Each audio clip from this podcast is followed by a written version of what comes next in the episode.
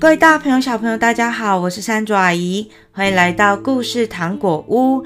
今天要给大家带来的故事是《三国演义》第十七回：过五关斩六将。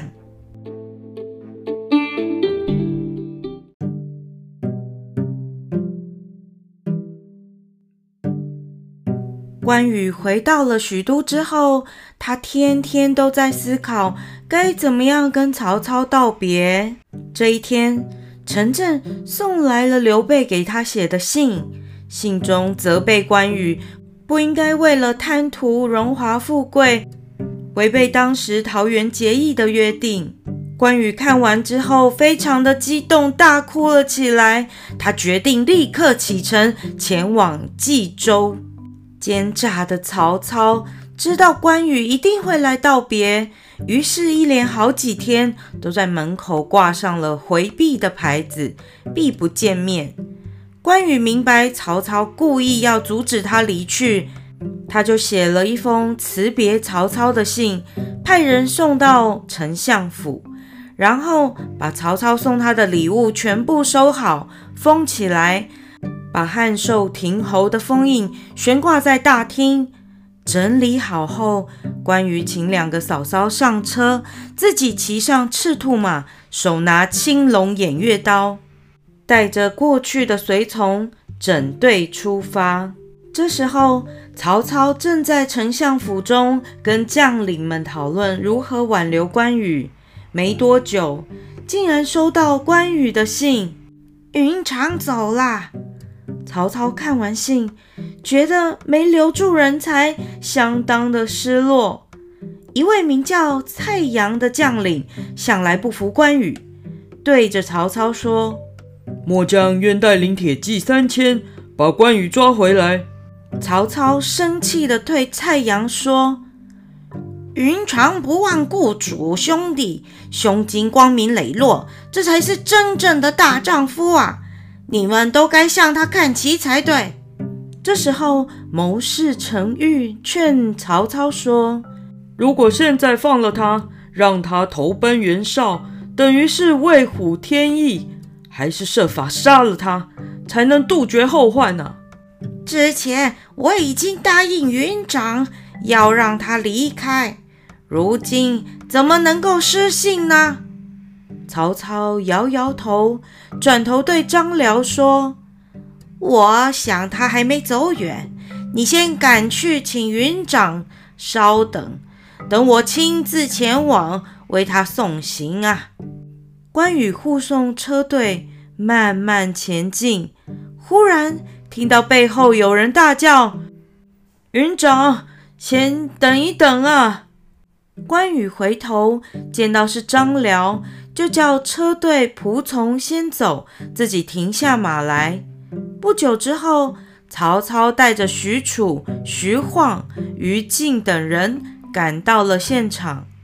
关羽见到曹操，他在马上弯腰行礼地说：“关某早已有言在先，一旦得知兄长下落，必要前去寻找。我曾多次前往相府，想要道别。”却都没办法相见，只好写信给丞相道别了。丞相所赠送的礼物和官印，我都原封不动。丞相可以派人一一点收，希望丞相不要忘了从前说过的话。当然，我既然已经答应，怎么会不守信用呢？说着。曹操就命令部下送上黄金一盘，关羽坚持不接受。曹操又命令部下送上锦袍，关羽就不再推辞，只用青龙偃月刀挑起了锦袍披在身上，郑重地向他道谢之后，转身离去。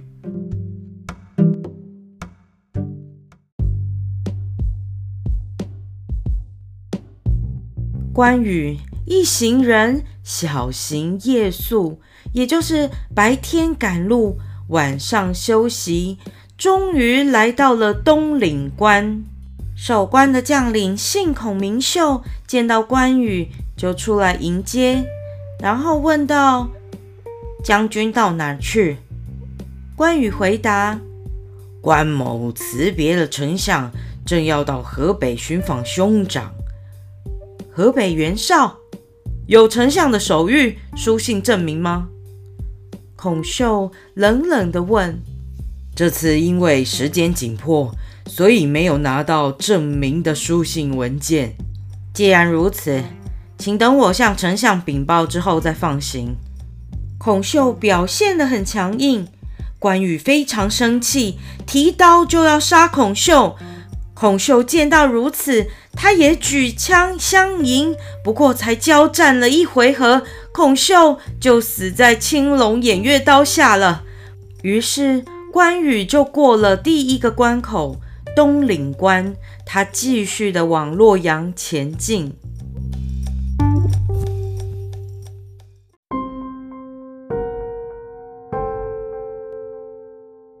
阳的太守韩福，他收到了报告，想到自己敌不过关羽，就跟部下讨论要使用暗箭伤人的毒计。不久，关羽一行人到达。这个洛阳太守韩福，他跟孔秀一样，不让关羽过关。关羽终于也忍不住怒气，举刀跟韩福的部将孟坦交战。战不到三回合，孟坦依照计谋拍马走掉了，引关羽来追他。没想到关羽马快刀更快，冲上前来，只用一刀就将孟坦杀了。关羽骑马回头，没想到韩福放了冷箭，射中了关羽的左手臂，突然血流不止。关羽一咬牙。骑马直逼韩福，韩福吓得直发抖啊，只能站在原地。只见关羽大刀一挥，韩福也阵亡了。关羽怕路上还会有人暗算，不敢停下来，就赶紧护着车队，连夜赶往沂水关。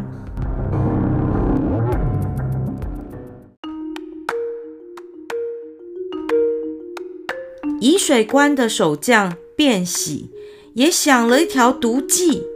卞喜他决定要在关前的镇国寺中埋伏两百多个杀手，然后借口为关羽饯行，引诱关羽到镇国寺中再加以杀害。镇国寺中有一个僧人，正巧是关羽的同乡。他知道卞喜设下了陷阱，所以他就偷偷的跑去告诉关羽。关羽心中有了准备，一下子就识破了这个机关。两百多名杀手或死或伤，歹毒的卞喜也难逃被劈死的下场。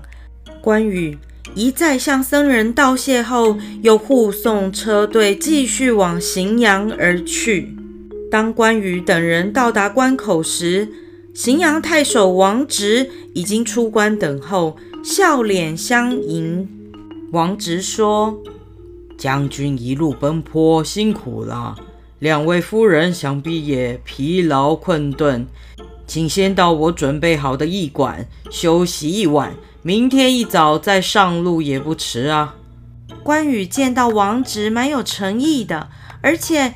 大家也确实累坏了，就点头同意。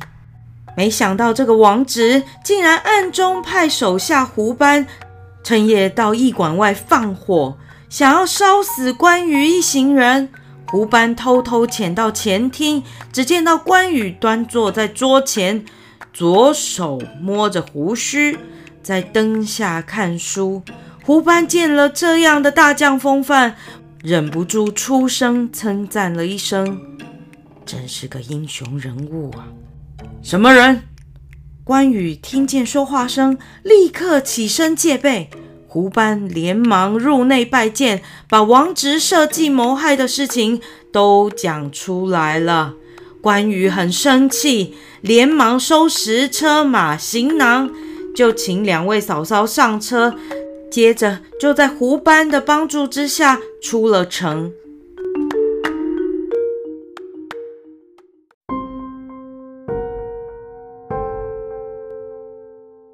没走多远王直就得到消息赶上来关羽大骂他匹夫我与你无冤无仇为何企图置我于死地？王直根本就不想讲话他举起枪就杀向关羽。关羽拿了他的青龙偃月刀，拦腰一刀，王直就一命呜呼了。关羽赶走了王直的其他兵马，催促车队继续赶路。大家风尘仆仆地来到了黄河渡口。黄河渡口的守将是秦琪，他率领了军士出关。问，请问将军要到哪里去？关某要到河北寻找我兄长玄德，特来借渡。秦琪要求关羽拿出曹操批准的公文。关羽皱起眉头说：“我关羽不是丞相旗下的部将，也不受丞相的管制。你要什么公文呢、？”秦琪抬头说。我奉夏侯淳将军之命，把守渡口，没有通行文件，就是无法放行。关羽大怒，又与秦琪动起手来了。秦琪根本不是他的对手，才一回合就被关羽杀了。关羽安抚受到惊吓的士兵，请他们送众人渡河。过了黄河，就是袁绍的势力范围了。关羽这一路走来，一共经过了五个关口，杀了六个大将，不禁仰天自叹：并非关某嗜杀成性，实在是情非得已呀、丞相一定会以为我是一个忘恩负义的小人了。于是。过了五关，斩了六将的关羽就继续前行了。